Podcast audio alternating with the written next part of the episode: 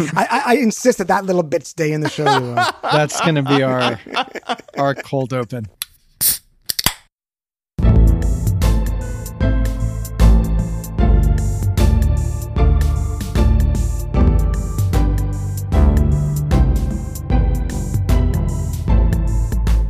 Welcome to Two Psychologists Four Beers. I'm Yoel Inbar. With me virtually here is my friend and co-host Mickey Inzlicht. Mickey, how you doing? I'm doing very well. Super excited about today, but uh, not.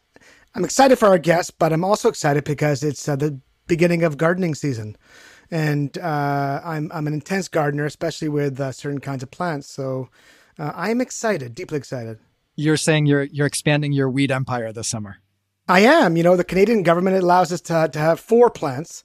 So I called my, actually texted my my cannabis consultant, and uh, he dropped off uh, one little baby OG, uh, original gangster, another BB, uh, which is some sort of blueberry concoction. Uh, and I'm, you know, it makes me, it boosts my self esteem as a gardener because typically I suck. I do not I have like a black thumb, but with weed, they they grow like weeds and very very good. So I'm looking forward to uh, the products in the fall. This is the new making your own beer. Is growing your own weed it like in states where it's legal now, I think. Uh, instead of getting into pandemic baking, Mickey's just getting into pandemic weed farming. I'm getting into pandemic getting baked. Uh, that's uh, that, that's how I've turned things. Nice, um, Mickey. Would you like to introduce our guests today? Yes, uh, I'm like super excited because I'm I'm definitely a, a big fan uh, of theirs. Uh, we've got uh, the boys from Very Bad Wizards, so David Pizarro and Tamler Sommers.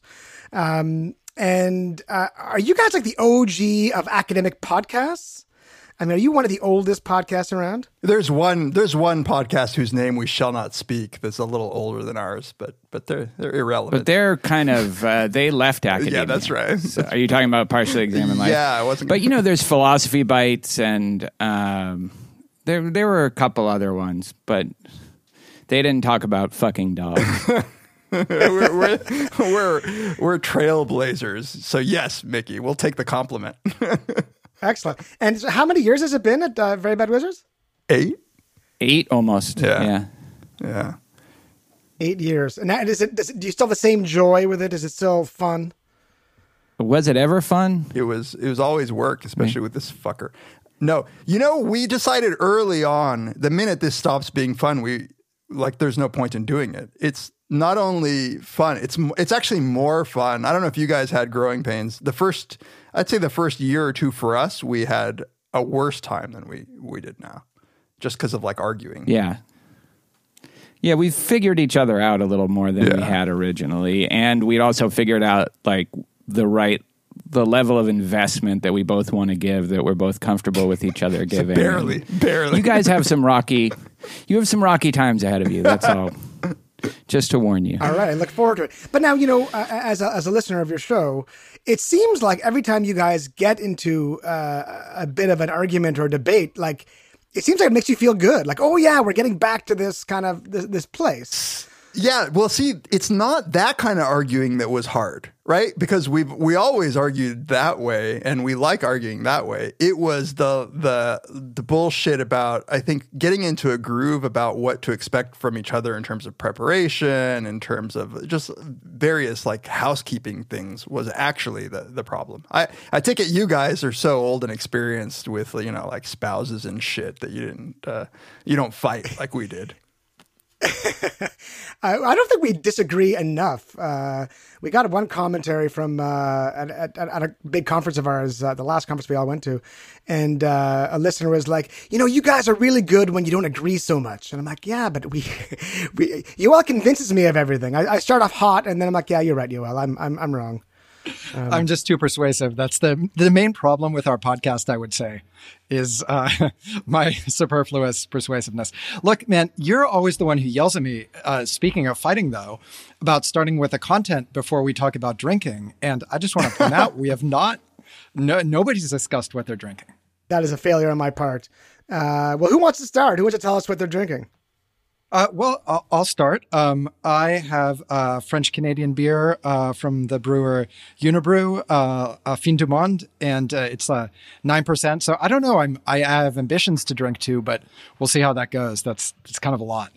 He's he's he's trying extra hard for you guys because normally he's like nine percent. I'm out after a half. Yeah, that's right. That's right. Like I I just don't want to lose uh, face in front of Tamler. You know. I, I care what he thinks about me.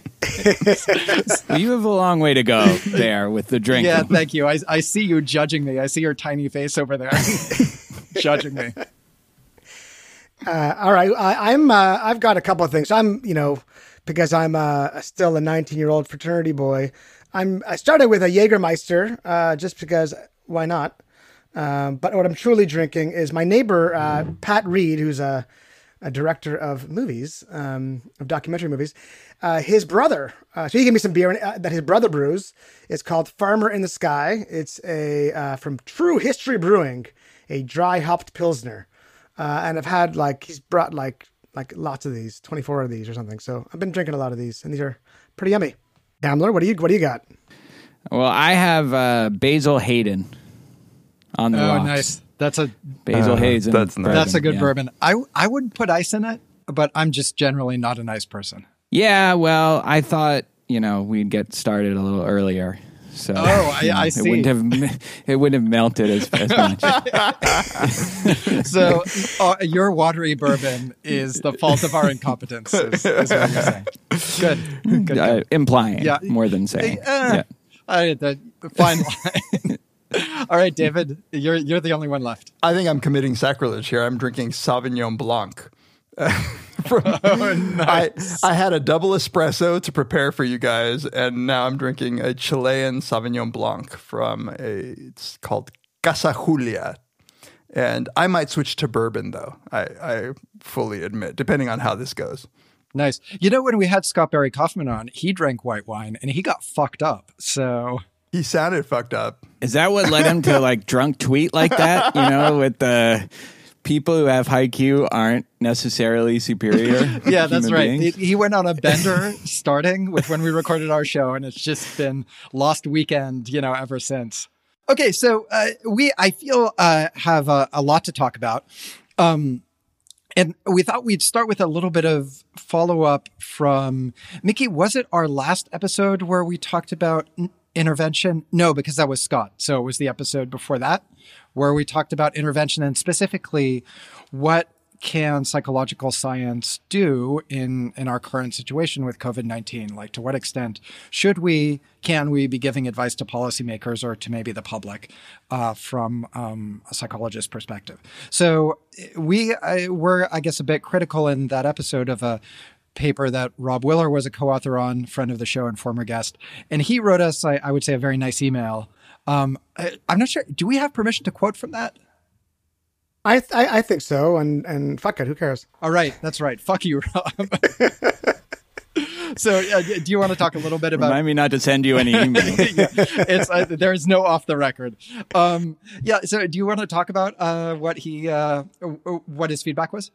Yeah, so I mean, a little context. So yeah, as you said, we we uh, I mean, we were critical, but I thought we are also generous. I mean, we were essentially saying like this this this this document, this this paper that was published, now published in Nature Human Behavior, as almost like a textbook or encyclopedia of various things that you know social science uh, could or behavioral science more broadly um, could offer in a pandemic. And we were like, we weren't sure what was useful, um, given I think uh, the replication crisis, the the major problems that we discuss a lot in in the podcast.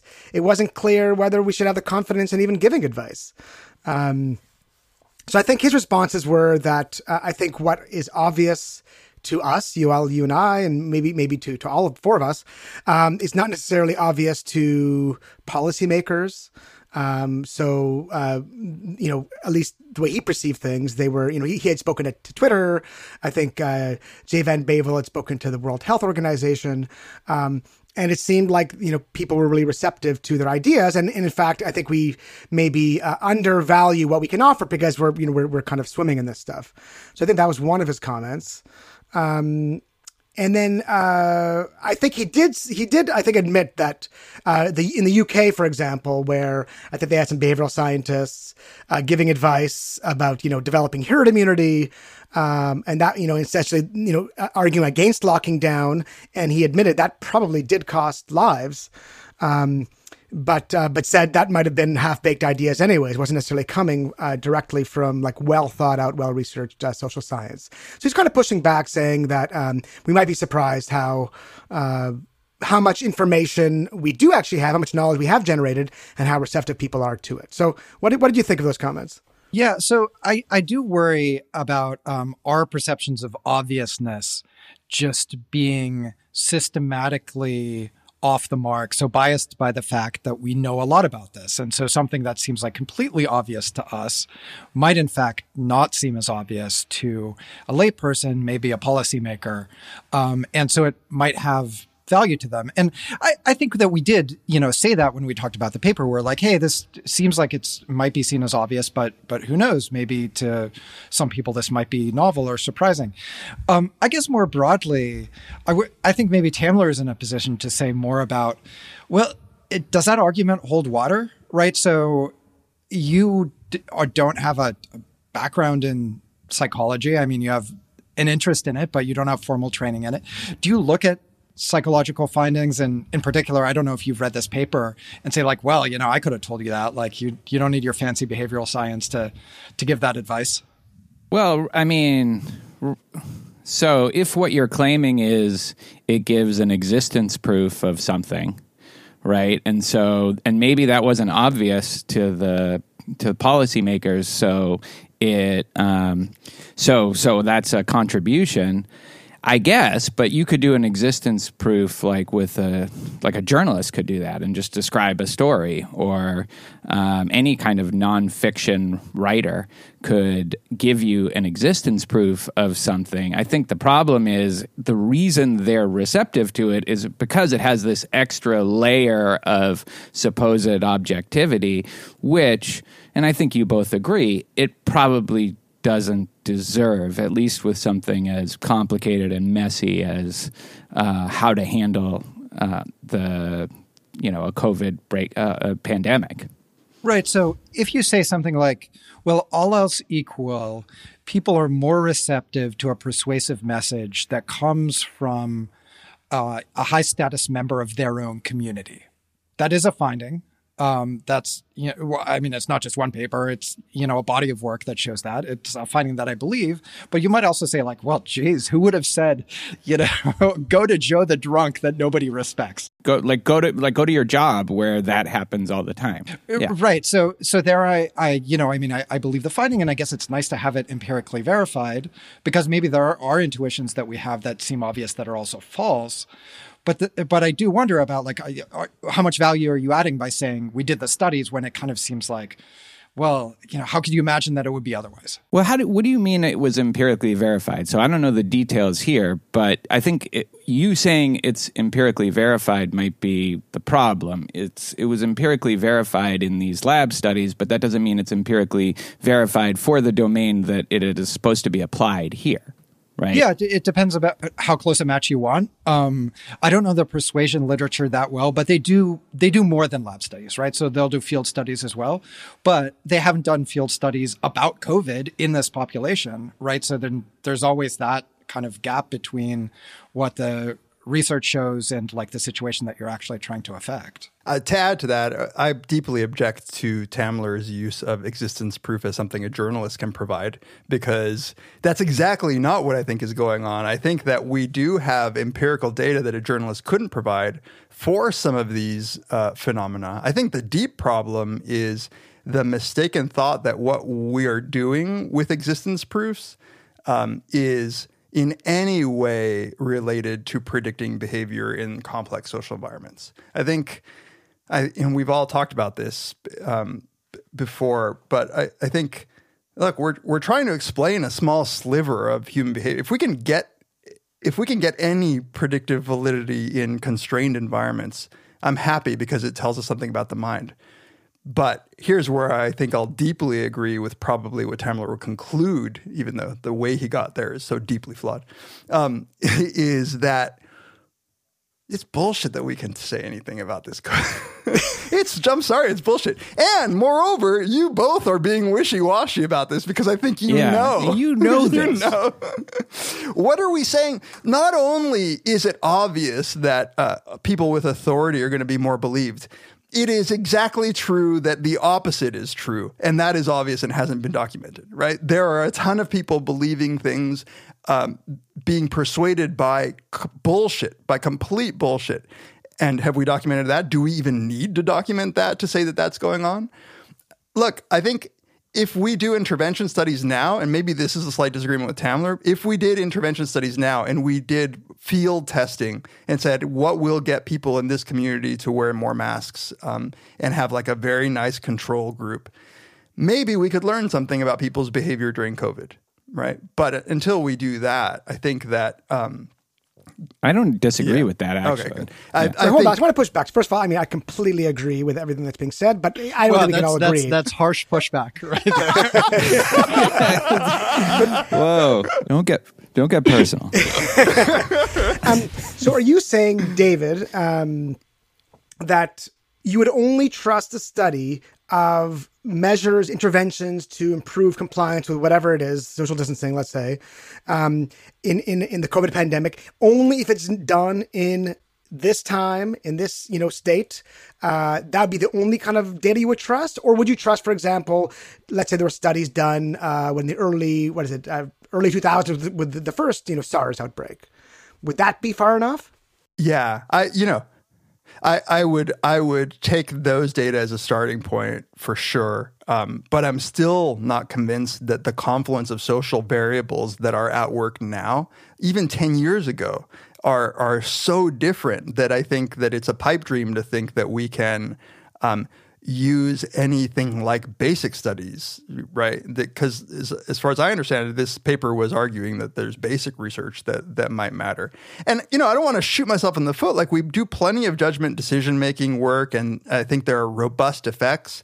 But we're not trying to predict real world behavior under a confluence of causes that are clearly evident here. We're not we're not trying that. And I think to the extent that we pretend that that's what we're doing, we're just doing it to try to big up ourselves as being relevant to society. And w- and, and Mickey, just to one last thing, uh, like the like if you talk about the first SARS breakout, there's no social media then, right? There's no Twitter. There's barely Facebook. I think at that time, like that's such a huge, big difference between the two. That even if you did that, that would be so confounding that yeah, it could only be a starting point, as Dave said. So then, is this? I mean, so you know, this is, goes back again. Something we said, I think, in, the, in that that episode that we're referring to. Um, I mean, is all, is what we're doing here history then?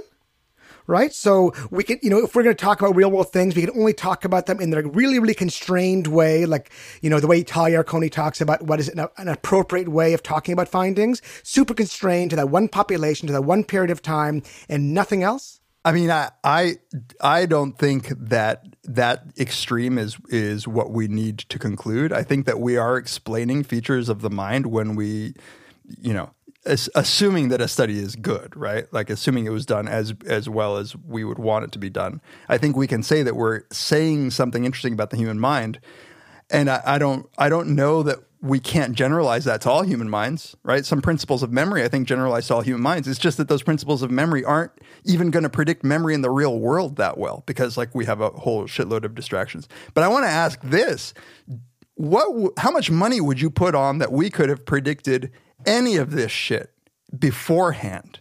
Like that's the true test of the power of of our findings. Could we have actually said anything about how the world would react? And I think this is all hindsight bias. Like So I have a potentially inflammatory thing to say. It's not history what you're doing, but a form of art. Like that's a compliment. it's kind of a compliment from coming from me. It's true.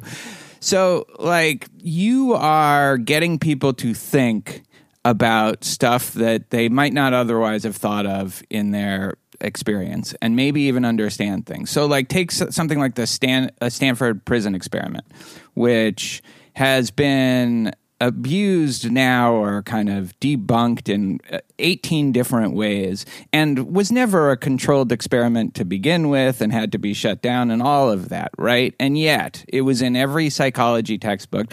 I taught it. I interviewed him. I taught it. I taught it for years in Intro to Ethics until the last little thing came out that Zimbardo um, ended up like telling the guards to be brutal to them. And then I was like, I don't know if I can do this in good conscience because now it looks like Zimbardo is playing me a little bit. And, but then like I, now I haven't taught it and I miss it in my intro class because it gets the students thinking about stuff that they actually should be thinking about. And it does like give some sort of insight, even in this twisted way, it gives some sort of insight into the way that we are influenced and how our behavior doesn't come down to whether we're a good or bad person, bad apple.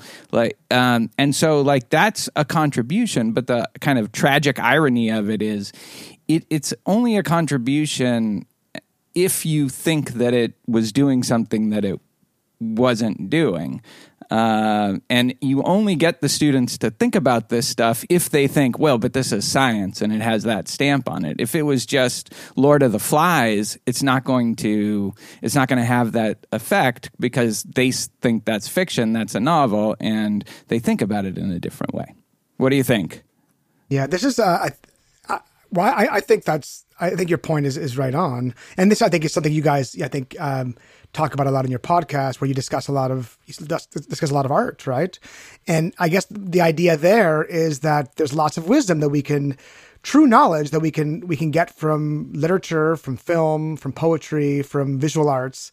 Um, in some ways, um, you know, I wonder if there's better psychology in those media um, than in you know the quote the, the, supposedly scientific psychology. It's hard because we really want to have something to distinguish the right ideas from the wrong ideas. You know, because uh, it's like art will have any of a number of ideas, and I think there is deep wisdom there. It's still like I don't know if you guys feel the same way. Like one reason I want to cling to this is because I want an objective way to tease apart the ideas that were right and the ideas that were, you know, David Lynch. Yeah, I um I don't see that really applying to most research that's actually done in in psychology, right? So you have these like big kind of exhibit studies like the Stanford Prison Experiment or maybe the Milgram Shock Study or whatever that have this like amazing story to them. And then you have a lot of like little, you know, uh, we're going to give you this thing framed this way or that way. And that's not amenable to that at all. So if you're like, well, what psychology has to contribute is that occasionally we come up with a nice story that you can tell the undergraduates, then kind of rules out most of what we're actually doing. Right. No, I agree. Like, and, and a lot of the stuff wouldn't even be interesting if, you know, there was some like real solid scientific basis for it, but or at at the very most in the very constrained way that Dave is interested in what psychology can offer. My point is, and I, and I don't mean this to sound too complimentary, like when when Mickey said that art sometimes does better psychology than psychology does, I think sometimes that's true, but it's also more honest about it. Art doesn't pretend to be something it isn't, whereas I think I, it, it seems like, and I and I feel like you guys, at least part of you, agree with this that it's pretending to be something it isn't. Well, maybe maybe like uh, one way to illustrate this is so we had this big group of what is it, forty or fifty authors put together this um, this document about what behavioral science could offer in a in a pandemic. Um, it's already been cited, I think, nearly fifty times. It's unbelievable how how, how, how does that work? You know, Who cited? Just preprints citing them? Yeah, I, I guess I, I, didn't. I didn't. I didn't look at that, but yeah. I, I, am flabbergasted. Yeah.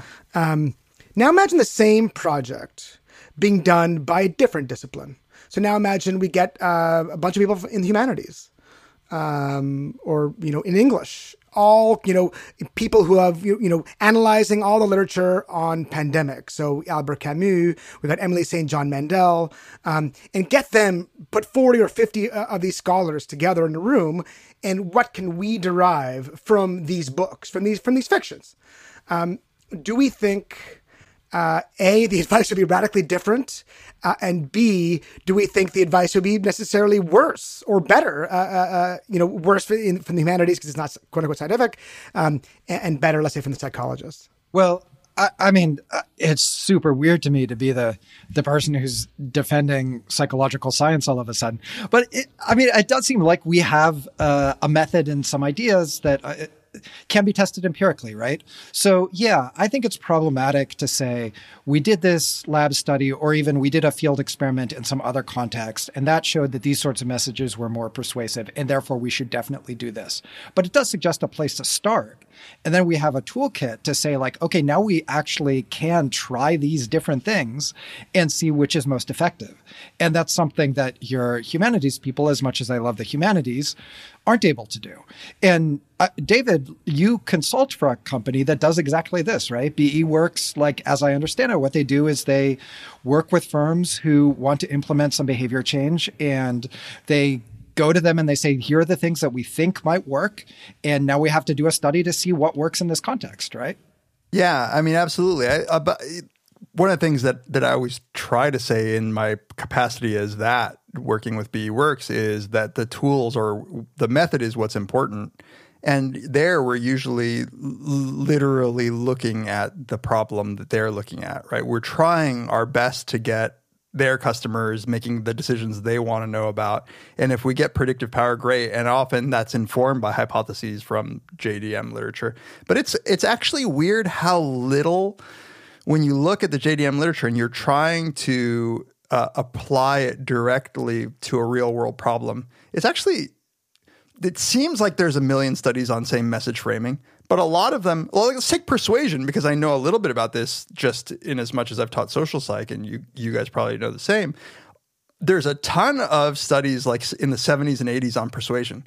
And when you look at the materials, they're all using the same sort of strong versus weak argument about raising tuition on campus.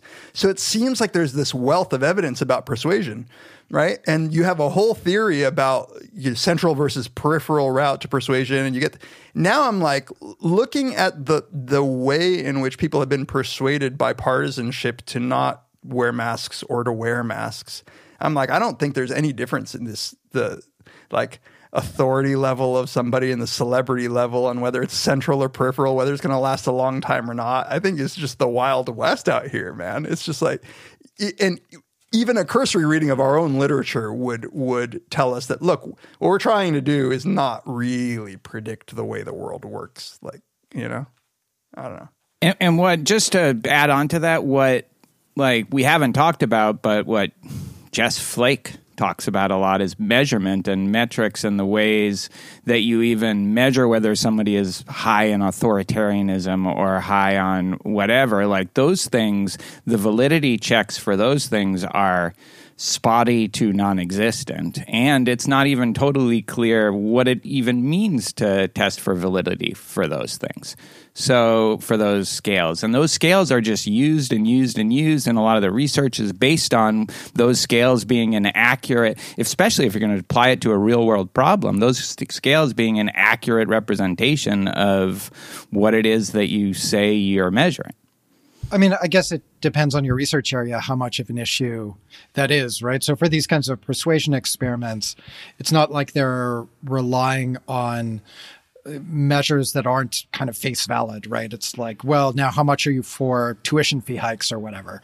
Um, for other stuff, you know, it, it really varies. And I, I think, um, you know, Jess is a friend of the show and uh, a very smart person and makes a lot of good points. But I think she would be the first to acknowledge that this really varies by field. Like, so social psychology is particularly not that great about this stuff, right? Personality psych uh, is is better. Um, a lot of organization behavior research actually at least they care a lot about scale validation and they give you shit if you're not using an established measure so if you just make up your own measure they get mad so like this is I, that's so like that's such a low standard I, I know right if, so they, like, they, if you make up a measure they get mad Wow, that's so that what integrity. But presumably they're interested. Pres- presumably it's because those have been validated with behavior. So like you know, I I think what y'all saying really is like if you're interested in say charitable donations and you your metric is charitable donations, that's not that problematic, right? Um, right, but if you're if it, it, becomes more problematic in some personality traits for like I don't know em- empathic or empathic concern, then it's not clear what makes an a well validated measure. Right. Right. But I do think that there is a large body of research that tries at least to study these behaviors directly, and that if there were anything that applied to the COVID thing, it ought to be those kinds of direct, like straight up behavioral measures that we'd be using, so we can sidestep all that stuff. Um, by the way, That and that that would be I, fine. I, yeah, I got an email um, from a like journalist person, and they were saying, "Hey, so when you're um, when you're looking at whether an experiment was good or not, can you give me like the top three things to distinguish?" And I was like, "I hate to be the." It's complicated guy, but can you imagine if we could just have a checklist? She wanted like a checklist of three things to determine whether an experiment was good or not. Uh, what would those even look like? Well, there's a few. I mean, there's so such low hanging fruit, but of course it's complicated. But you know, sample size, sample size. one. Yeah. But what do you Uh, tell a journalist? well, like, well, how do I know whether sample size was good enough? A power analysis. How many zeros are in the number? Yeah. uh, p values. I mean, now we know uh, those are those can be tells. Um, metrics of measurement. Um, but you're right. Can I say something I've noticed a dynamic on your podcast when you talk about this stuff is that although I think Yoel is more critical, more skeptical of some of the methods, Mickey will say things that are really like far like like where I am. and then and he'll believe them, but then like 10 minutes later it's like you never said it. I'm a flip flopper, man. I'm like totally wishy washy. Mickey, early on in this podcast, you did, took a scale of well, the big five and agreeableness. And talk about validity of scales. Like you, I, I really genuinely believe that there is a bona fide opinion about this stuff that you have in there. But but you what you you do play the role of diplomatic co-host in in an incredible way, which I don't think Tamler and I could even pre- pretend to do. But I want to know. Sometimes I want to like. Sometimes I want to just text you or Yoel and be like, "But what is Ricky real? Like, what do you really think? You've built you've built your career on social psychology, like we have, and and you've been really involved in improving science and uh, you've been very vocal i still just don't know whether your pessimism cuts as deep as as say tamler's or in some cases Yoel in mine Um, that's a that's a really fucking good question, and I'm still you know figuring it out myself. Like it's it's it's it's to say that this this past like it's been almost a decade now, right? That we've been like talking and thinking about this, um, and I kind of go you know vacillate, and it, and it's it's it's a struggle. It's a struggle to uh to be. I mean, so invested in a field. I mean, this is like something I deeply deeply loved, but more and more, you know, I just I it, it's hard for me to to see this stuff as being valuable. Um, and it, it's hard to live with that dissonance. yeah i was going to say to appeal to a well-validated psychological theory maybe what we're all going through dissonance Yeah. Well, it's funny, kind of funny you mention it because I mean, I, I you know, so I'm, uh, we'll see if this, this, this, this will come out or not. I'm writing an article, um, uh, kind of about these issues. Uh, it, kind of a standard replication crisis stuff, but it's more like you know, like social psychologists. I think we just need to shut the fuck up Yeah. right now. Like you know, like there are lives on the line here. We've been debased, like you know, in terms of like the value of our field. It's like let's not have renewed confidence now. Um, there's still a lot more cleaning up that needs to be done. Um, so I feel that way, but at the same time, I'm still chugging along, running experiments, and um, hoping they'll they'll make a, a small little little contribution. Yeah, I, I think I'm more on the optimistic side, actually. Like, I do think that we have the potential to help because we can come up with useful, testable ideas. And I think at this point where we know really very little, uh, uh, that is a contribution. Now, I do think it's a problem.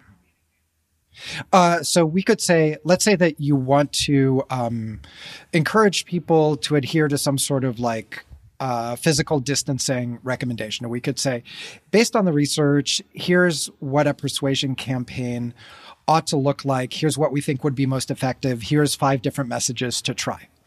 And then the policymaker could try those different messages and see whether it worked. Now, it could be the case that nothing really works. Um, that's definitely a possibility. But we at least have a framework for saying what's a plausible candidate and how can we try those out?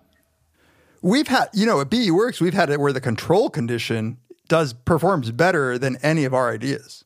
And that's what I think that's what I mean when I say like we like we have to put some trust in the methods that we're using rather than on the ideas that we're generating necessarily. Where I want to know if we're wrong.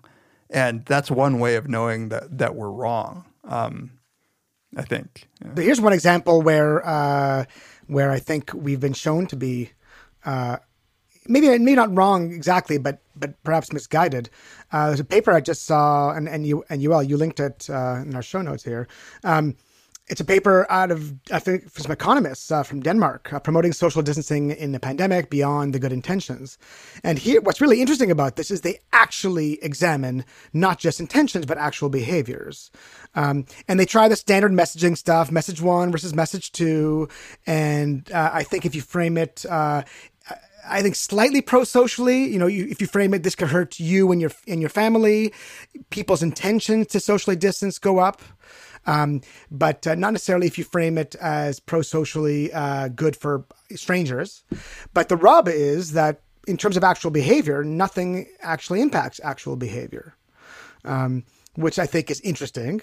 Um, but what I think is also interesting is that even in this failure, they have also confirmed a classic social psychology finding, which is the intention behavior gap. Right, so we win no matter what. Um, if you say enough, if you say enough shit, some of it will be true. You know, I, I would say it's hard to change people's behavior, and regardless of what messages people get, uh, they don't change their behavior much. That's useful to know maybe then as a policymaker, you're like, I'm not going to waste my time with a bunch of messaging. I'm going to try other stuff. And so we I think that's a contribution. But like there are opportunity costs here, man.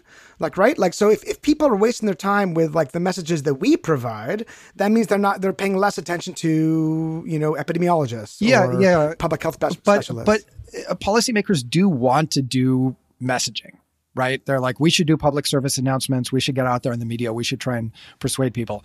And if we can tell them it doesn't look like, like these persuasive messages really change behavior much, save your money, focus on something else. That's something that's both counter to their intuitions, actually, and I would say quite useful. But the question is, what gives you the license to say that? Um, is it a well like established study that generalizes um, to real life situations, or is this just something you could say, like a Freudian could say? No, like it's very hard to influence behavior um, because a lot of these things are deeply welled into their unconscious. Um, and that could equally, if they gave it the authority that they give you, that could e- equally get them to um, to act, you know, to influence their policies in the proper way.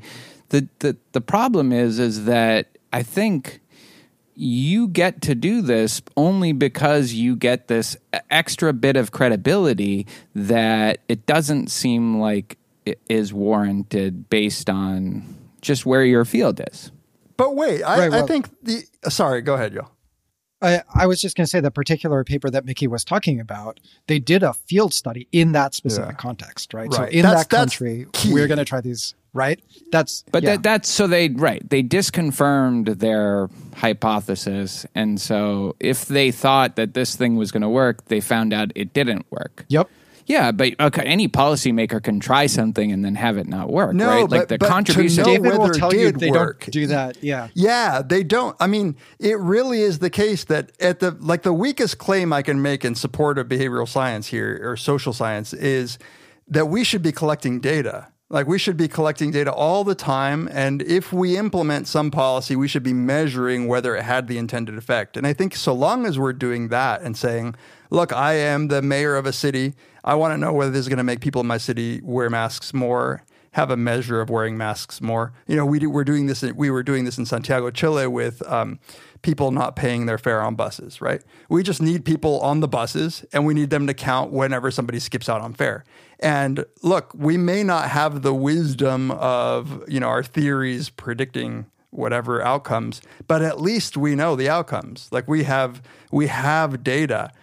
For advertising, for policy, it's crazy how little people pay attention to the actual outcomes. And with advertising, for instance, it's It's the stakeholders, like the people coming up with the ads, don't give a fuck whether the ad works or not, right? They go on to the next job. Or, you know, and if it doesn't work, no one wants to admit it because they put a lot of money into that ad. But there is an answer as to whether that ad increased sales or not. There is an answer. We, you know, So so but then this is just you're saying use the scientific method. Yes, absolutely. collect data. Right. Yeah. Like that's not a distinctive contribution of Well, psychology. That's policymakers just- can't do that without people who are trained in that, right? And so we're as social Right, okay. scientists, we're that's like that's why I'm saying it's like the minimal, like uh, you know, pretty low bar, but I, but I'll take it. but I, you know, so we've been totally ragging on psychology, which I think is totally fair. Um, but you know, we have a philosopher in the room here, and I want to know what what philosophy has done. What what has philosophy done to help, you know, uh, in the current crisis? I mean, we've brought you democracy, we've brought you biology, we've brought you physics. Really, like we've we started all of it. Um, and Today, look, today, right now, right now, what are we doing? other than being on the show, Tamler. I mean, I I mean, please, like, I am not a defender of philosophy. Wait, wait. Like, have you listened to our podcast? So you know, actually, uh, to be frank, I, I'm a relatively recent listener, and I hear through rumors. Eventually, you know, occasionally, Yoel will mention how you hate philosophy, but I actually don't know why. I don't know the back history. I, I don't hate I, I don't hate philosophy. I hate uh, uh, the dominant strand of it, which is very it, it is it is, and I hate it for a related reason. Like I think it's trying to be like a science. So it takes it, it's trying to develop theories, and the way it builds up theories is by appealing to intuitions and about concepts, and then coming up with counterexamples, which are like you know experiments almost that that are tested against people's intuitions.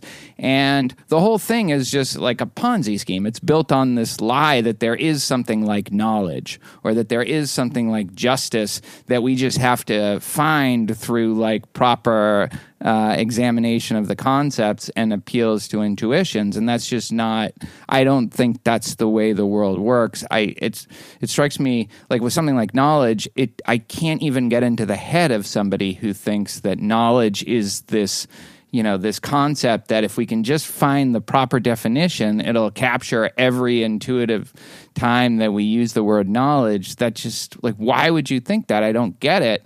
But it is you know like any field of inquiry you have your baseline things that you it's not that you can't question them because people have but that you know like in like there's nor Kuhn talks about like normal science there's normal philosophy and those things don't get questioned.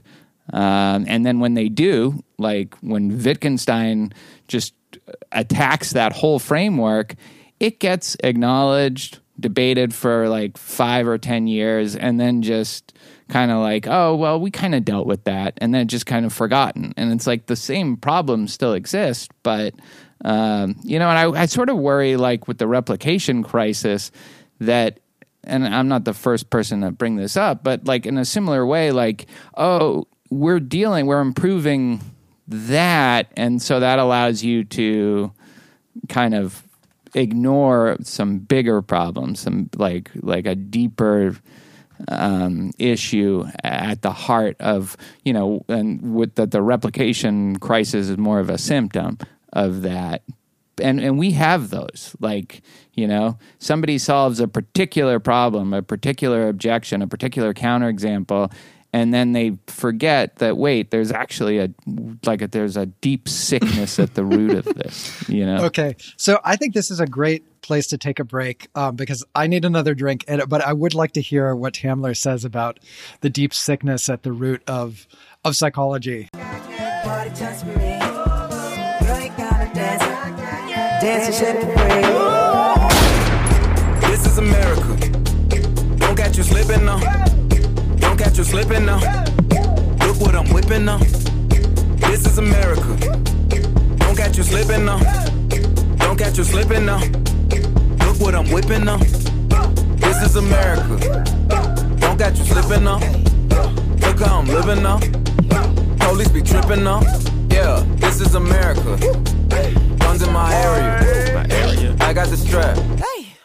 I gotta carry 'em. Yeah, yeah, I'ma go into this. Yeah, yeah, this is Gorilla. Yeah, yeah, I'ma go get the bag. Yeah, yeah, or I'ma get the pad. Yeah, yeah, I'm so cold like yeah. Yeah, I'm so dull like yeah. We gon' blow like yeah. Welcome back. This is the part of the show where I tell you how to contact us. So we're on Twitter at Four Beers Pod. You can DM us, you can at mention us. Mickey and I both check that account. If you'd like to email us, our email address is fourbeerspod at gmail.com. Again, that'll go to both of us. Finally, our website is fourbeers.fireside.fm, where you can listen to our back catalog and you can also drop us a note there if you like.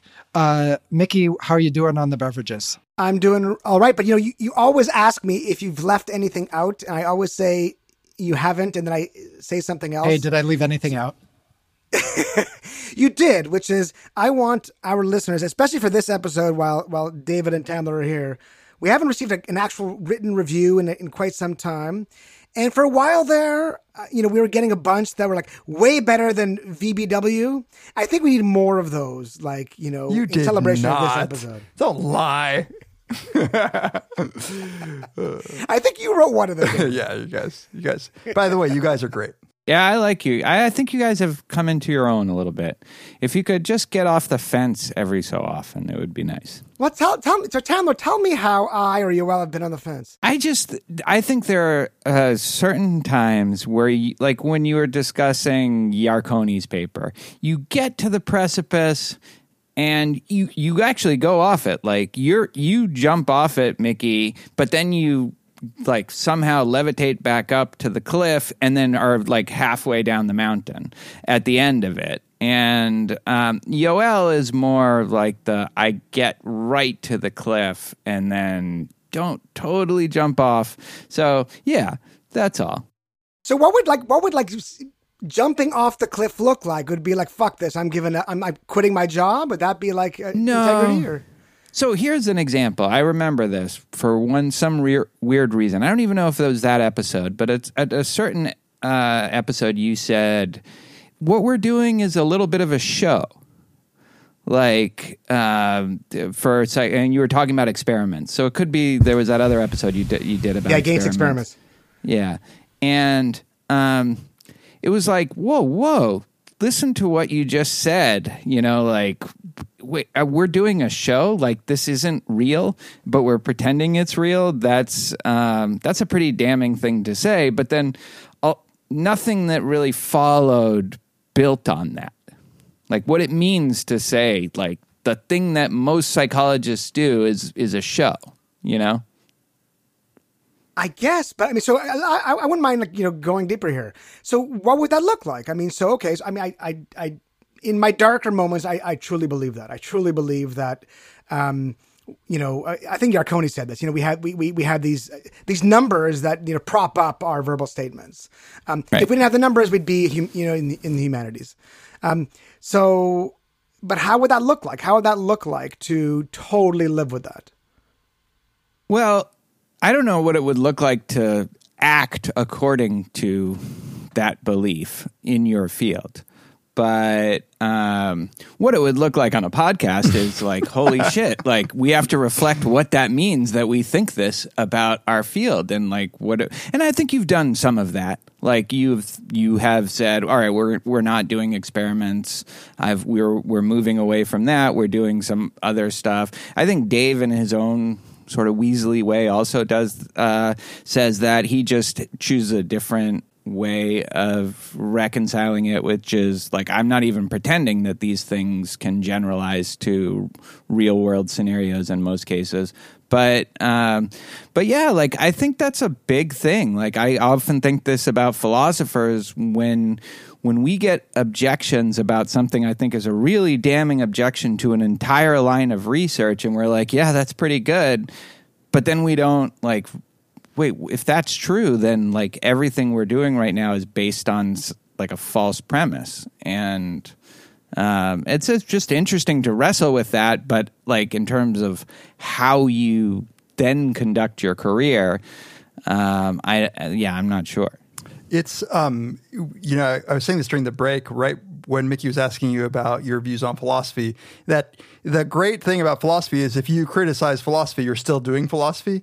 And it is hard, you know, to to sympathize with Mickey. I think because the three of us all feel this. It, it is how do I, with integrity, continue doing the things that I am doing without being disingenuous? Like in my lab meetings, I try to make it trickle down and say, like, okay, I want to be clear that this is an applied project. I want to be clear that I don't think that this body of work is is meaningful. Yoel and I have talked about this. Yoel has has stopped relying so much on experiments and is is relying more on on sort of these other data collections, non experimental. But it's it's tough because um, man, it's a profession. This is exactly what Thomas Kuhn was right about, right? I mean, this is like what what if we said I don't I no longer believe in psychology anymore. Um, we we ought not be doing what we're doing. Right? We would be we would be poor citizens of this world. I mean, I think the most intellectually honest thing, you know, I could do would be, I think it would be qualitative work. I think it would be examining cases, um, focus groups, and just kind of describing. I, I think I think that is real. I think I could I could stand behind that. Um, but that's not what gets rewarded in our in our field. And also, I don't even know how to do that. Yeah. I actually don't even know how to do that. Yeah. Um, I know how to conduct experiments. Hey, can I interrupt really quickly because I don't know if you guys are done with your promo yet, but I want to. Uh, I just want to tell you that I got. I have officially contributed a gift to your podcast because when you gave your URL, a little part of me died that Yoel, a good computer nerd, doesn't even have a domain name for your podcast. So. As of now, by the time people hear it, if you go to fourbeers.com, it should take you to your podcast. I just Wow. purchased Oh my god! That's Yeah. you just did that right now. I while we literally were- just, while you guys were waxing poetic, While you were just like admitting that your field is a sham, he gave you it. So that's a good consolation prize, right? Oh my god! Thank you, thank you. Um, so wait, hold on. Maybe before we get you know even deeper, let's just talk real quick about what we're Oh, drinking. we're fucking up the ordering so badly here. I know, I know. It's okay. It's chaos. It's chaos. Uh, so I'm I've got my local uh, Bellwoods Brewery, which I love. I got a Roman Candle. It's uh, it's a really really uh, hoppy IPA. Nice. I went and got a glass of rosé from the fridge. So, you know, come at me, haters. I have another big pour of Basil Hayden's. and I am continuing. I am Scott Barry Kaufmaning myself by having a second glass of wine. So, um, are, I guess it's this is so such an unusual experience for me to be the one who's maybe the most positive about our field in the group. Like, I I think Tamler, you know, you correctly pick up on a lot of problems with how research is done, but to me that doesn't mean it's in principle impossible. It just means we need to do it better. And I do think that we can, in a limited way, discover some useful facts about human behavior. And the, the problem is that people want to, I think, generalize too broadly from our lab studies, and they're much too ready to give broad advice from those lab studies. But I think there's a way to do lab studies well that tell you something interesting about how people think. And if you do them correctly, then over time you can start to build a science that tells you some things under some circumstances, even though we realize that people are really complicated. And so we're never going to have like a broad physical type of law like gravity that applies in the same way to human behavior. Who got to you? Who got to you? What did they do? Was it was it Paul Bloom? you know, the APA has been mailing me checks in order to spout their fucking party line. It's I, don't- I lucrative. think we need Paul here. I think Paul would be a true defender, uh, Yeah. A voice of reason. It's funny because Yeah, I, he's the old guard. Yeah, but I also think that that Yoel, you were giving up more in the generalizability discussion than I would ever give up. So so I, it's hard to know. You know what, Tamler? There's no one scale that could capture the diversity of opinion here. Maybe well, I mean, I do think like Yoel that, that yeah, what you're saying now doesn't match what you were saying when you came on our podcast. What you're what you've been saying on Two Psychologists Four Beers. Tamler, Like- Tamler is, by the way, a champion of consistency. So it's very obvious why. Right, no, that's fine. If you're in some new aphoristic stage, you know, reinventing yourself in a different way, I respect that. That's like cool. well, I, it's it, it's true that I have a very poor memory and often forget the things that I say. But to me, I, I think it's all about being well calibrated about your claims. And I, I think one of the big problems um, that we've had and, and continue to have is that people want to generalize too much from their data. But you know that's that to me is also a, a fixable problem right? So if you're more modest about the claims that you're entitled to make on the basis of your data then i think we can make progress right? So in other words like i don't share your skepticism that uh, Uh, so much of human behavior is just fundamentally unmeasurable which i feel like is where you're you're getting to right? Like how in principle could we ever measure this in a reliable and valid way? I, I don't think that's right for Valid way is the key, there, uh, right? Like, R- right. So so I- I think it you know there is kind of a formal process for establishing the validity of a measure that most social psychologists don't follow right as a field we're really bad at that but that doesn't mean you can't do it um so th- well, but it's not totally clear what what justifies it. I guess is my would be my claim, um, and it seems like it's a lot of stats and a lot of numbers, but not a lot of theoretical. I um, I don't know grounding for this the way that you generalize or the way that you say this lab result actually we have reason to think it applies in a broader context in a real world context Right. So, you know, when it comes to, I, I have some lab experiment and I want to generalize there, I, I think often, particularly in the discussion section, people go beyond their data in a, in a way that that's not great. And there's sort of like, you know, you were talking about like what are the conventions of a field, and there's a sort of a convention in the field that you get to sort of speculate wildly in the GD, and uh, the reviewers don't, you know, they give you give you more of a pass on it, right? But then, yeah, it seems like a lot of your skepticism is about how could ever have a scale to measure construct X, and Right, which is very different than the generalizability concern. Yeah. Like, don't don't move your target. right, No, well, I, I think of generalizability different, and I think this is a technical term that maybe I have wrong. But like when you're talking about um, generalizability of the construct to the real world phenomenon, to me, that's an issue of generalizability. To you guys, that's like generalizability is just if it works in this community or this c- country, then it'll work in other countries, or if it works in this. And I'm saying that like even the idea of just measuring somebody's empathy, I don't think you have a great way of determining whether you're actually uh, measuring somebody's empathy or like like how those scales. Uh, I, I'm open to being wrong about this because I'm not like I'm new to this um, area, but. I like how do you know if this actually measures somebody's empathy? Dave, we've talked about this with regard to belief in free will Yeah. or belief in um, and you see a lot of those but like narcissism or like how do you know if these things are actually measuring something um, that like there's a lot of numbers and there's a lot of uh, statistical stuff that you can do but at a certain point you need to explain how that's supposed to map Okay, my so my concern right here is that you are picking things that are in fact difficult to validate. So what is it when we ask what does it mean to be someone high in empathy? The answer to that is unclear. But let's take let's take something um, that we're we're familiar with here, like something like disgust sensitivity. Um, this you can have a scale that says there's an individual difference in the degree to which people would be e- easily disgusted. What we want to know is is this a valid scale? And so the work people have done now, maybe they've done it poorly, maybe there's not enough work on it, but I think a very straightforward way is to actually measure a bunch of instances in which people might be disgusted right? You you actually give them gross things and you see if that scale with face valid items actually predicts their behavior when presented with these disgusting things. Now there'll always be the further question of how many different disgusting things in what context. You, there are all these, but those are just difficult, not intractable.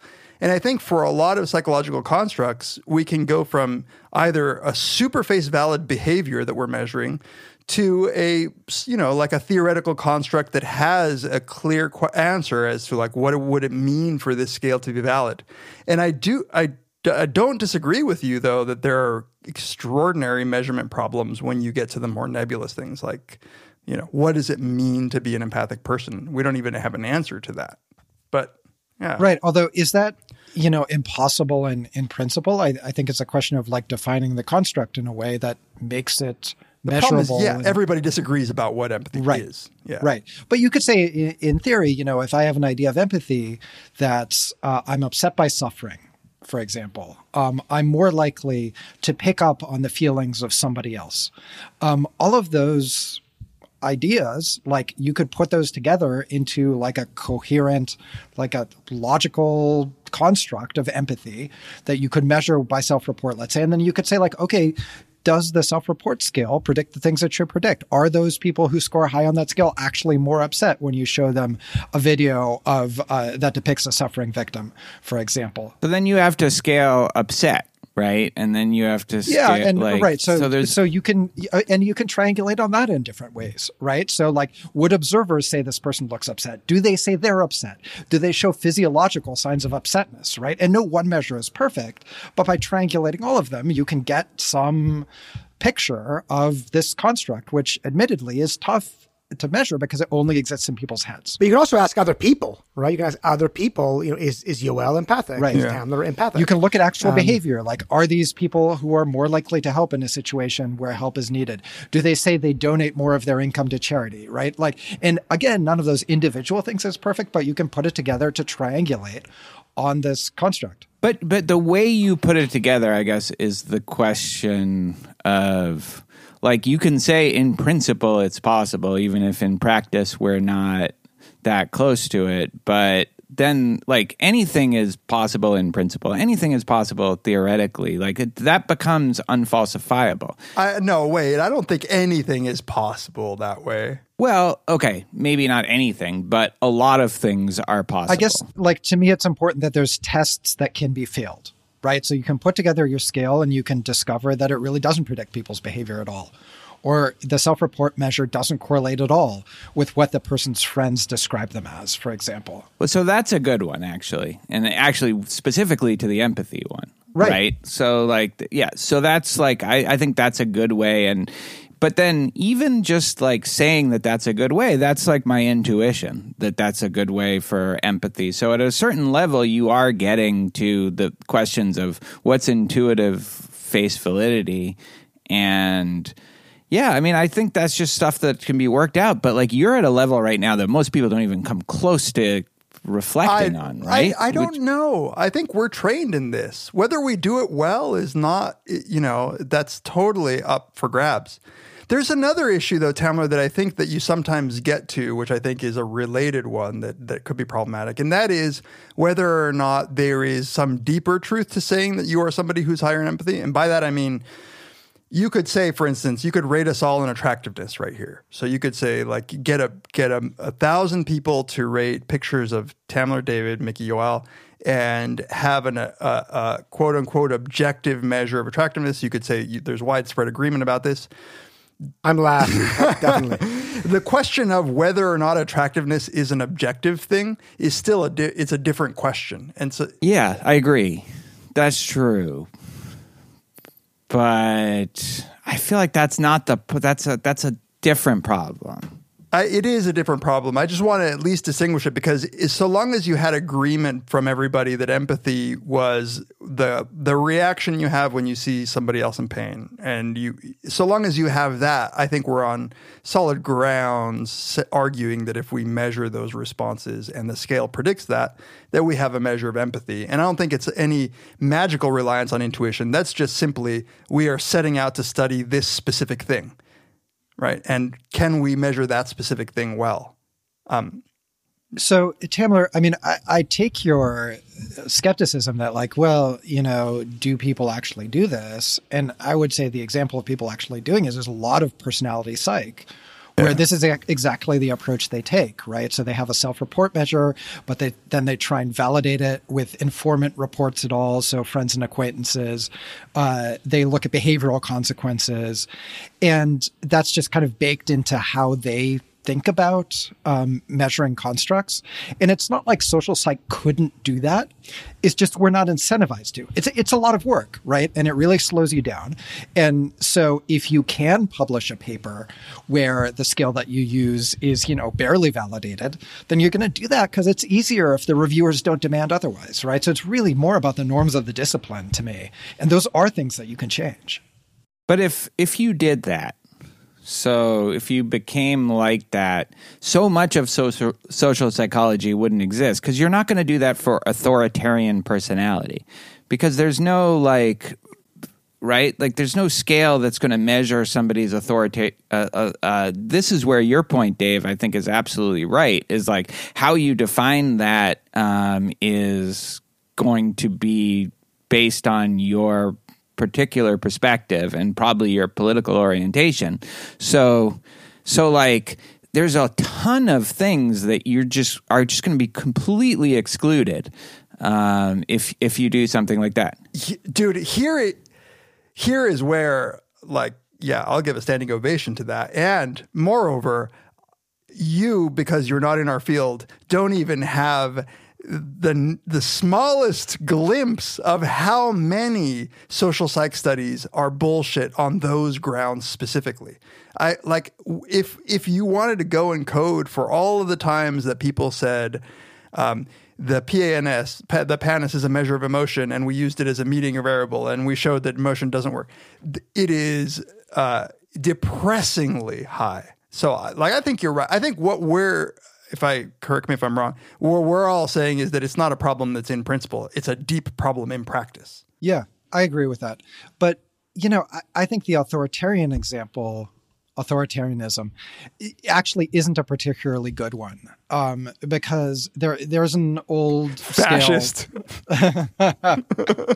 because fascism is great is my point. Yoel definitely there's something some something's happened to Yoel since uh, I've last talked to him, last heard him. Like this is this is really chilling right now. What I'm what I'm hearing out of Yoel. You know, I've, I've, taken the the, the, the, the rose pill, pill. Taylor, yeah, the, the urging of Elon Musk. You took the rose pill. oh.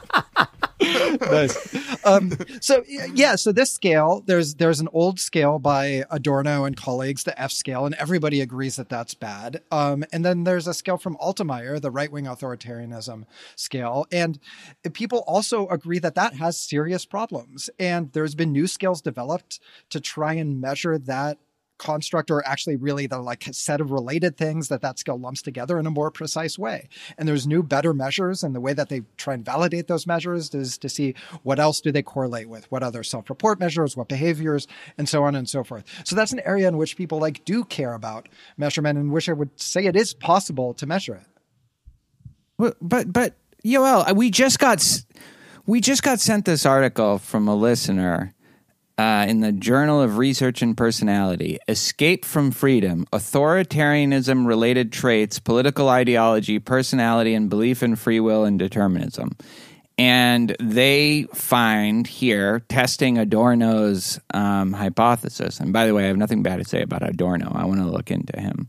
But um, the that uh, if you you know if you if you're high on the deterministic fatalistic belief, and I looked at those scales, then you are going, you are more likely to be uh, more authoritarian in your traits. Like this is out there. They're not. They're, it's not like your your field is like okay, we got to really figure this out. He, they think they have. If you look at this study, like they think they have like addressed the problems with Adorno's original scale, which was seventy years ago, and and and now they have something that that they can work with that's always what happens in these situations and part and, and it's Well, it's a lot. Like they're like, oh, we know that there were problems with the earlier things, but now we've figured it out. And I think like the they haven't gotten to the root of the problem with that in the first place.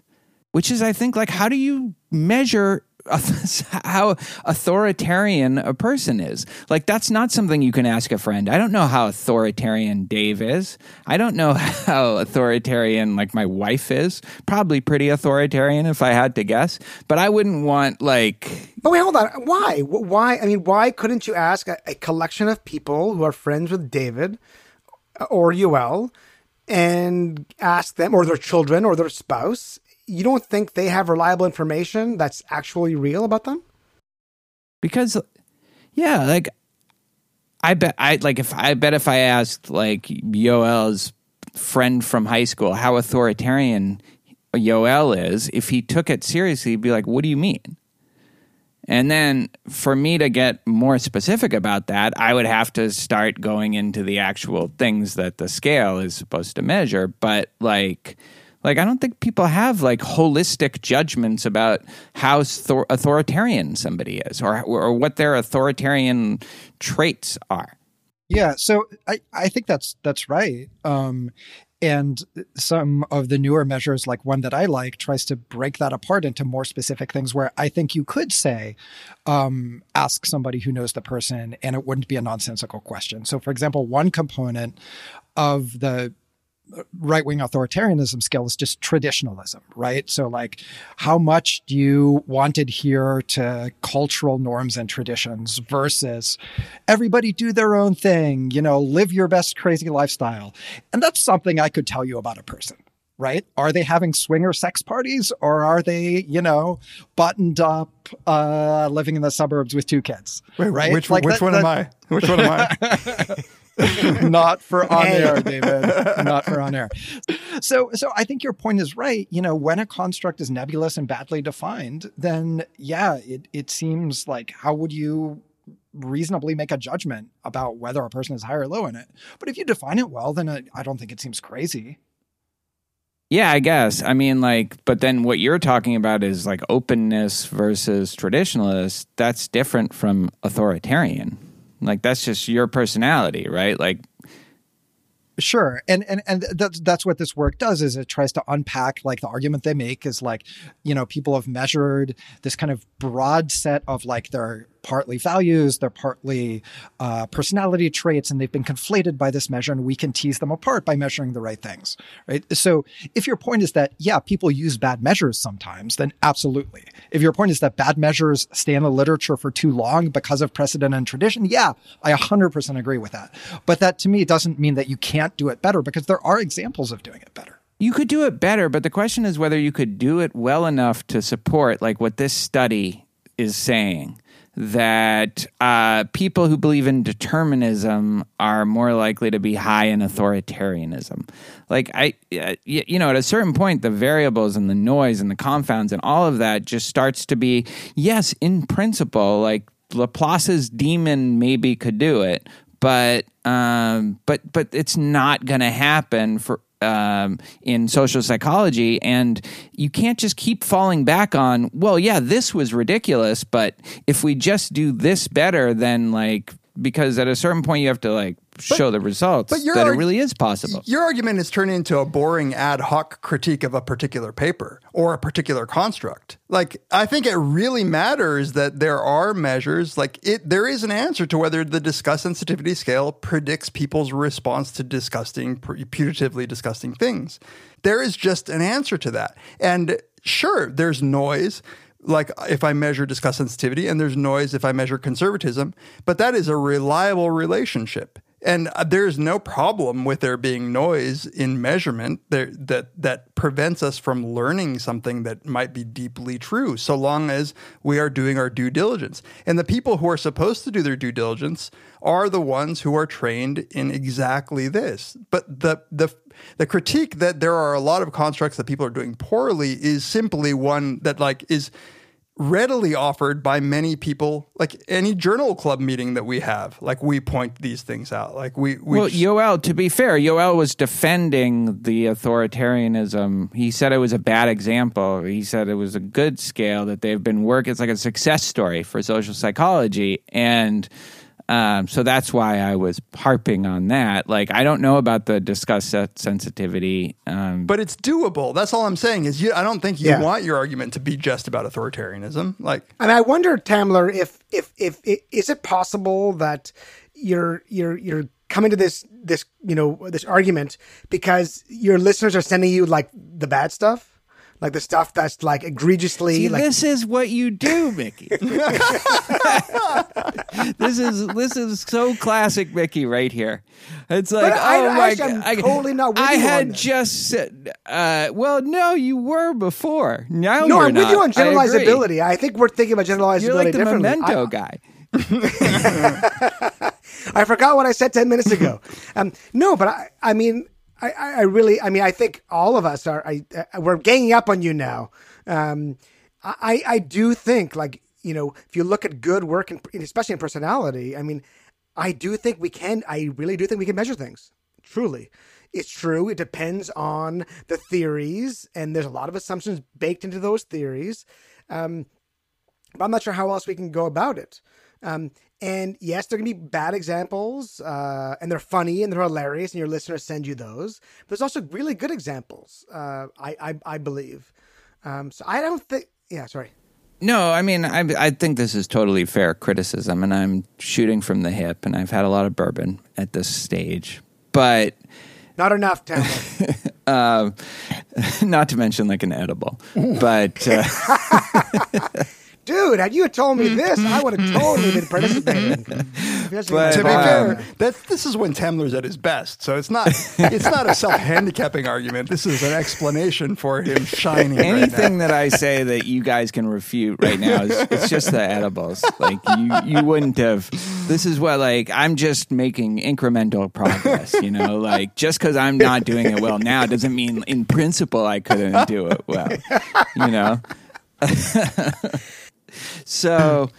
Wait, now I've. but this is the problem. train of Now I forgot what I. I had Now some the like edible's talking. devastating point to say to what to what this you is just excellent. said. This is this is the point that we wanted to get to. Um, I, I will say, like, I- I guess taking your side a little bit, um, maybe psychology is uh, unusual in the sense that you can publish stuff that's that's basically incoherent or uninformative because the measures are so bad Yeah. Right? Like, and this is not about the, this paper specifically, which I haven't read and don't know anything about, but like we've seen it. And maybe in physics, it's just not possible to publish something that's like completely misguided in that way. I don't know. I'm not a physicist, right? And I think that that does reflect like the kind of more primitive state that we're in in being able to measure the things that we care about. And it's possible that we do a study that operationalizes those measures so badly that it's basically just worthless.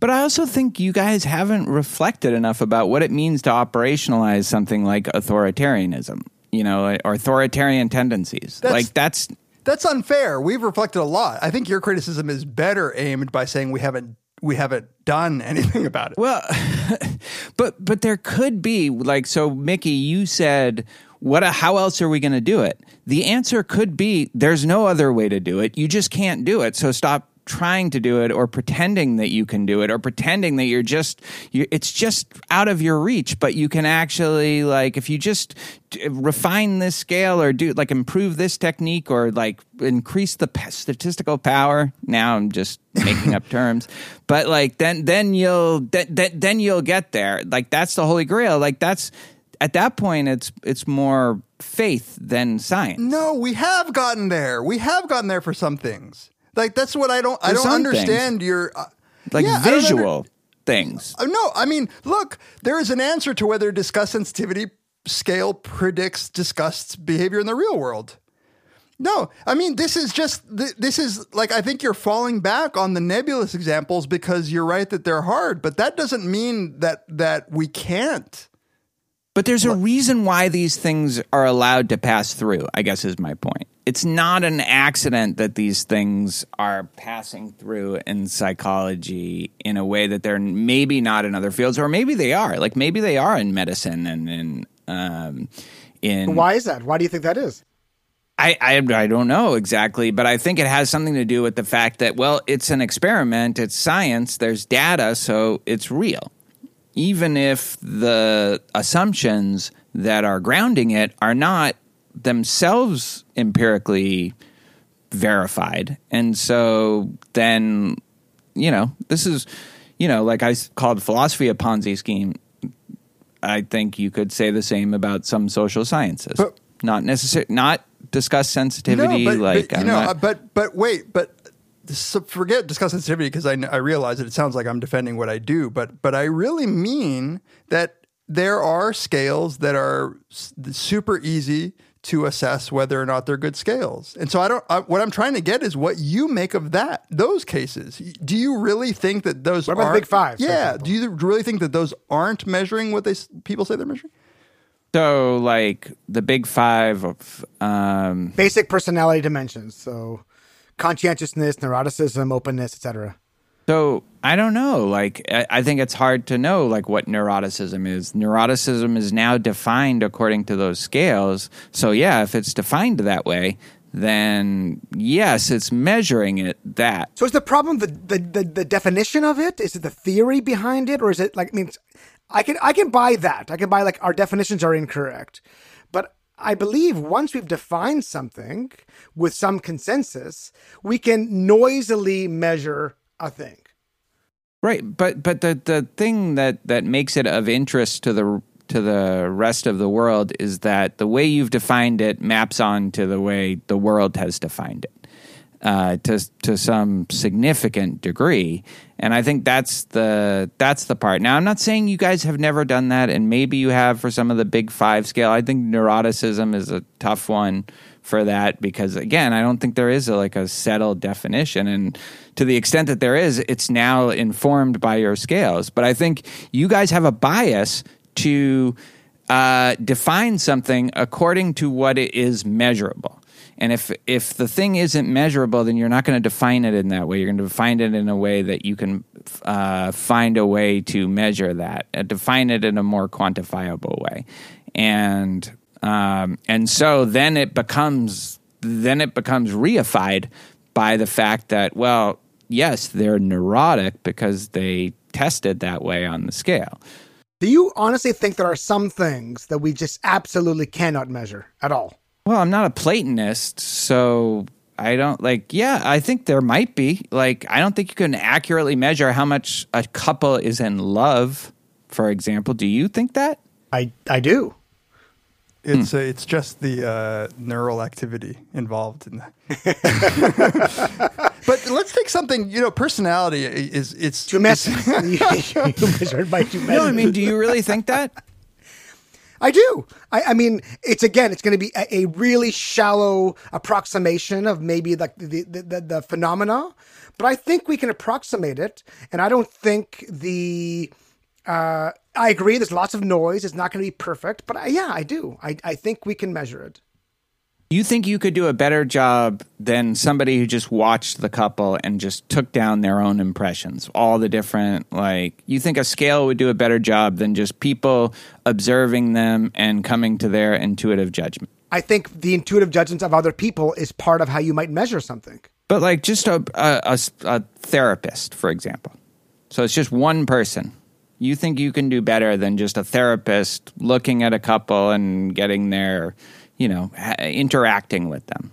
I'm not sure why you're separating these two things. I think like your own report of how much in, how in love you are with your spouse, let's say, an informant, an informant's uh, view of how much a therapist, let's say's view of how much you are in love with your spouse. They all inform the construct, the latent construct of the thing.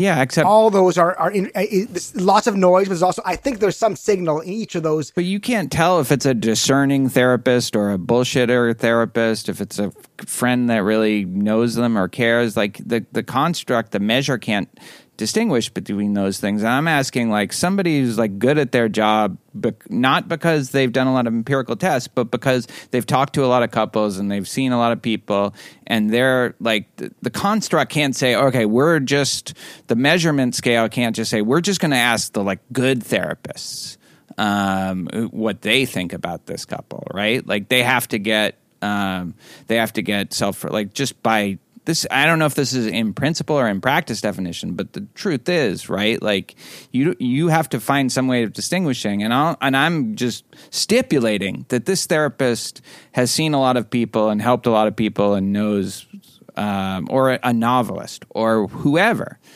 I like i don't like i'm not sure i guess that's the scale. That's the not the scale the standard. Can you do better than that? And if you can't then i don't know. Yeah I, I fear that the, the conversation gets really complicated when we're talking about things like being in love or even talking about personality constructs. I, I, I really do think that if if we can agree that something like I forget what the name of the scale is, but take like the restricted eating scale, like whether or not people are are you know being very very conscientious about Restrained eating. um, if the restrained eating scale, right? That's a construct. Some that there's a claim there that's that's explicit. That is some that some people are more monitoring and careful about what they eat. You ask these people, like say, ten questions about their their diet, and you get this individual difference. And you just do a study to see whether those people are actually eating less, whether it's in the lab or whether it's naturalistic observation. There is, I, I what I don't understand, Tamler, is what the problem is with just finding out whether that restrained eating scale predicts actual behavior, and then There's no problem with that. Okay, it's like that's- but that's like asking me like like analytics works in baseball. Like why why like do you have a problem with analytics But in that's baseball? a construct that is measured, that is assessed by reliability indices. It's assessed by validity validity criteria, and that is a whole shit ton of psychology is done with that level of scale.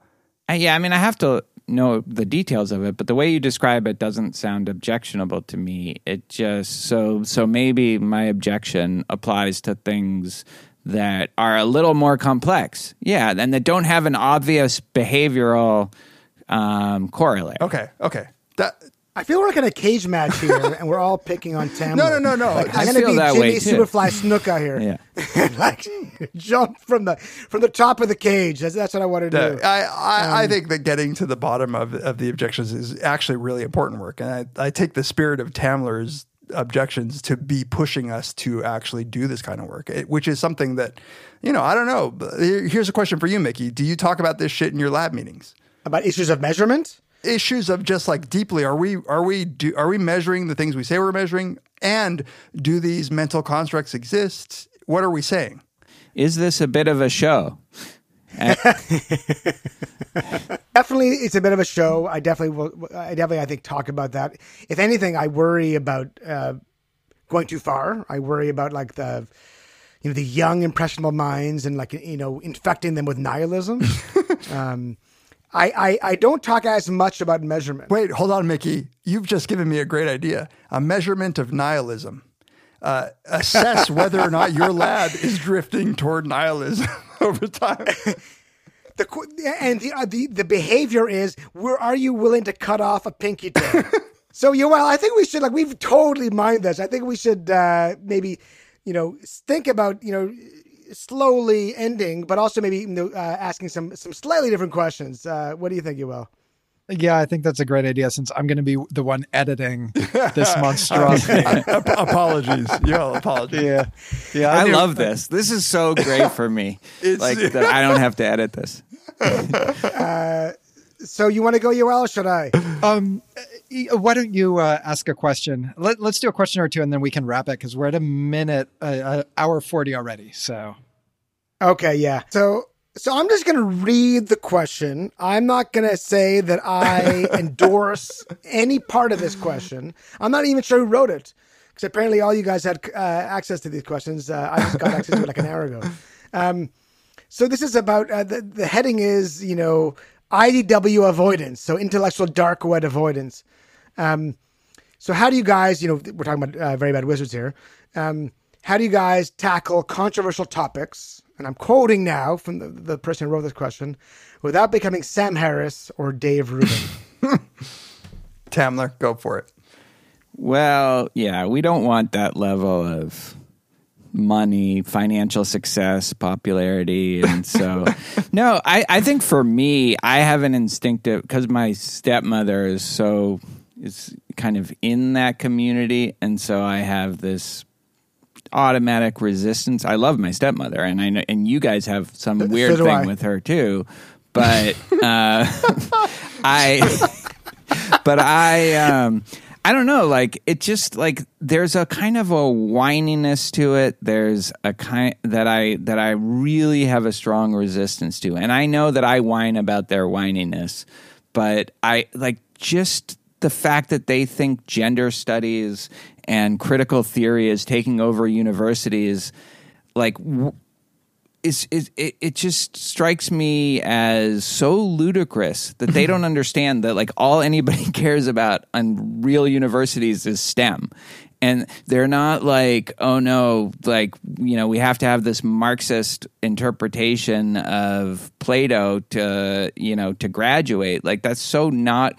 And the fact that they have imported their, their worldview based on like what happens to Charles Murray, or you were guilty of this, Justine Sacco. Like when you were talking about it, Mickey, you brought up Justine Sacco. That happened like seven years ago, eight years ago. It's like one thing that ever happened. And it's like, yes, these things will happen in an age of social media, but like, let's not pretend that this is a huge trend on campus because I have never seen it.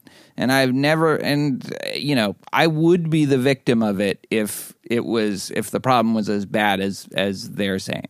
So I find it both like I'm temperamentally against it because they whine too much about college and and but also just I think it's just such a warped sense of what really is going on in on, on campuses. It's probably better when it comes to like certain aspects of Me Too, um, but even that was only at like the height of it. You know, like the height of that, there were uh over overreaching maybe like but then even that is just like calmed down as people um as people regulated their attitudes. So yeah that's so that's just where i am like how i react to it how i is just believing that. So that must create some tension with David, who's obviously a core member of the intellectual dark web. it's more of a sjw than an This is the idw snow, uh, according to Christina Hoff Sommers, I am a snowflake, I believe. But this this is actually not a super interesting question, and I think one that gets to my my like of the podcast format, which is look there we f- we flirt with opinions that are partisan that could easily be taken up by one group of people and used to champion all sorts of other things. And it's it's not that that hasn't happened. So there are times when our audience members who are kind of right of center will chime in and say that they like liked what we said about this and there are times when our our audience that's left of center chimes in and says they, they agree uh, about that i think the balance there um, honestly might come from the fact that that Tamler and I are a little bit anti-establishment and emo about this shit where where partisanship doesn't seem to play a large role in our opinions. And I'm not saying that to you know like to, to blast anybody. I just think that what what ends up happening is that our opinions don't fit in to one or the other. And it's something I certainly talked to Yoel about because it's not that we have, it's not like we haven't felt the pressure, right? We, Tamler and I were just talking about this, was it to, to Sean, uh, about uh, putting out a, an episode where we talked about Dave Chappelle and how we thought there was not, not that much wrong with his latest special. Tons of downloads. And we know that the kind of people who like us saying, you know, like don't be so soft or snowflakey, we know that we have that listener base. it's my only hope as just somebody who personally believes this is that that listener base who agrees with with us there might be a little more willing to listen to us when we say something that's contrary to their their partisanship. And you know, I, again, I don't think I'm I'm special or better in that sense. I think that it is perhaps my apathy that drives this, but I I I, I think Tamler and I both, and I think you guys are a fan of nuanced conversation. We can have two hour long conversations about something and accept that there are points that don't don't you know that there's some things that we agree with, there's some things that we disagree with, and shit is complicated. If in fact, if you could sum anything up in the eight years, is shit's complicated, right? Like that's that's what we end up with. Hey, can I can I uh, uh, say something unrelated, which uh, which is Mickey? The uh, couple of episodes ago, um, you were talking about life under COVID, and you sounded down, man. I was worried for your for your health, for your mental health. How are how are you doing? Uh, well, thank you for asking. You're not the first person who has asked me about that. I've had a few uh, concerned uh, people ask me. Um, you know, every week is different. Every day is different. Uh, you know, I don't know. I don't, I don't want to say I played it up on that episode. Uh, like I, I, I spoke with intention. Um, I definitely wanted to express that, you know, things are hard and can be hard. Um, uh, but today's a good day. Today was sunny, so I feel good. Yeah, Tamler and I have the benefit that that we have children, but we it's single child, like only one child, and they're like fifteen years old, which makes a huge difference. Yoel is partying it up. Yoel, Yeah, I've I've been loving it. it's like it's been great. the best thing that could have happened Oh, to you. completely. Yeah, just rave after rave. You know, licking strangers nightly. I mean, surpri- I hope this was your fifth drink. Yeah, this is not your second. Yeah, yeah, exactly. No, I started at ten in the morning. Um, guys, it's been so great having you on. Uh, I want to make sure that there's nothing that we haven't covered that you guys might want to bring up. Did we leave anything out? You seem to be wanting to end the conversation. I don't yeah, know, we're I gonna don't we're, we're gonna wrap this. understand Shit. We're gonna wrap this shit up. I have a So who asked about? What's going? Yeah, right. So who put in the question about the bromance between Tamler and I? Because I think that's an hilarious question. Uh, me, because you guys have flirted on Twitter in a way that made me feel disgusting inside, and uh, and also your your mutual love for the Big Lebowski. Um, I I can only imagine is fueling some of this bromance. well, you know, Ta- Tamler, I, I, I definitely, you know, hearing your voice and speaking to you has, has, has been uh, a peak experience in my life.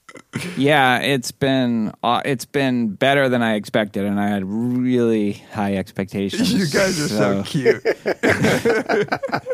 we should get together. You know? That's right. What is a hero, Tamler? Um, the only thing I'd like to say is we had full intentions of doing this in person, and I'm. It is my deep hope that soon we'll be able to hang out with both of you in person. Thank, and then you can then you'll feel worse about ganging up on me like you all did. eh, just you- Maybe not. Not really. Nobody does. They will actually, My own like, family an does actual this. suplex. I think would be nice. Hey, thank you guys. Thank you guys for having us on. This was really fun. Yeah, Uh, thank thanks you. so much for coming on. fun. I, uh, nothing you want to promote? Uh, fourbeers.com. I bought the domain name and I had it forward. If you go there right now, in fact, you will see that, that it, it takes you to four beers.